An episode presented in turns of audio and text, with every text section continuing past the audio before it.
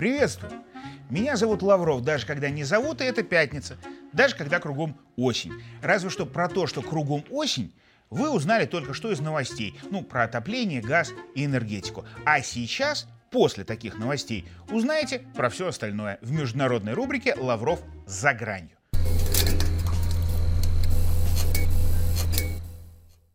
И это потому, что в моей рубрике все еще чуть более тепло, лампово и немного за. И события за граничной и аналитика. Эту самую грань переходящая. Переходящая, конечно, на словах, но и на личности я перехожу тоже. Особенно на те, что за мировой кулисой круглый год парятся. Причем каждый, даже не такой личности, даже больше, чем в другие поры года, конечно же, именно осенью хочется. В смысле, хочется сесть у камина, накинуть плед, взять кружечку э, глинтвейна и получить кусочек Польши. Ой, нет, это мы отрежем. А политически нейтрально скажем, что по пятницам всем хочется посмотреть хорошее кино, пусть даже и немецкое, пусть даже и с переводом.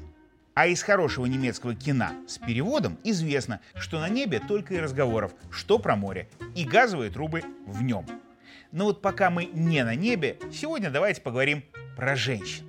Тем более, что на Земле в последние дни говорить не о женщинах разных стран не получается ни в одной. Прям какое-то бабье лето у нас тут, кругом. Взять хотя бы Италию. Там впервые в истории на выборах в парламент победили дыньки. Дело в том, что с помощью дынек глава консервативной партии «Братья Италии» по фамилии Мелони, ну, то есть Дынька, показала всем, что она, во-первых, очевидно, сестра, а во-вторых, что она, независимо от гендера, кандидат бесспорно весомых достоинств. А вместе с ней выборы выиграли также консервативный Матео Сальвини и даже еще более раз консервированный Сильвия Берлускони. Оба те еще дамские угодники. И теперь эти угодники всей троицы собираются свои консервативные ценности всей Европе, гордо покачивая, нести перед собой. А надо сказать, что уже не первую осень в Европе, вслед, конечно, за Штатами, такие ценности не то чтобы приветствуются, а наоборот, разносятся. Вот и на итальянку Джорджо Мелони, отстаивая американские ценности, накинулась и стала ее поносить немецкая женщина Урсула фон дер Ляйен, председатель НИЦА Европейской комиссии.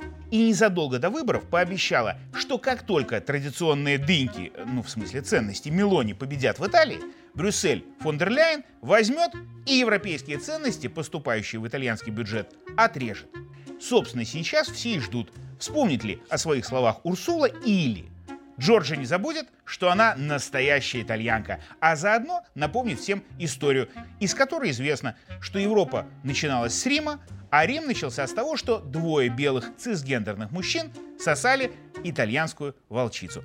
Кстати, что в этой ситуации будут делать другие страны ЕС, в смысле после итальянских выборов, тоже всем интересно. Тем более, что после подрыва двух веток Северного потока больше Европе сосать почти нечего и неоткуда. А еще все ждут новостей из не Европы, из Британии, где третья женщина-премьер Ли Страс всего за три недели ее премьерства успела похоронить и Елизавету II, и британский фунт, урезав его цену до самого низкого уровня к американскому доллару за долгие-долгие годы. Тоже достижение, не каждый мужчина смог бы. Мужчина нынче не такой пошел. Вернее, иной нынче мужчина чаще в барбершоп или за границу на самокате поехал. Ну и совсем уж на границе наших общих перспектив и в Европе, и не в Европе, и в Азии, и в Америке все ждут, станет ли женщина следующим генсеком НАТО.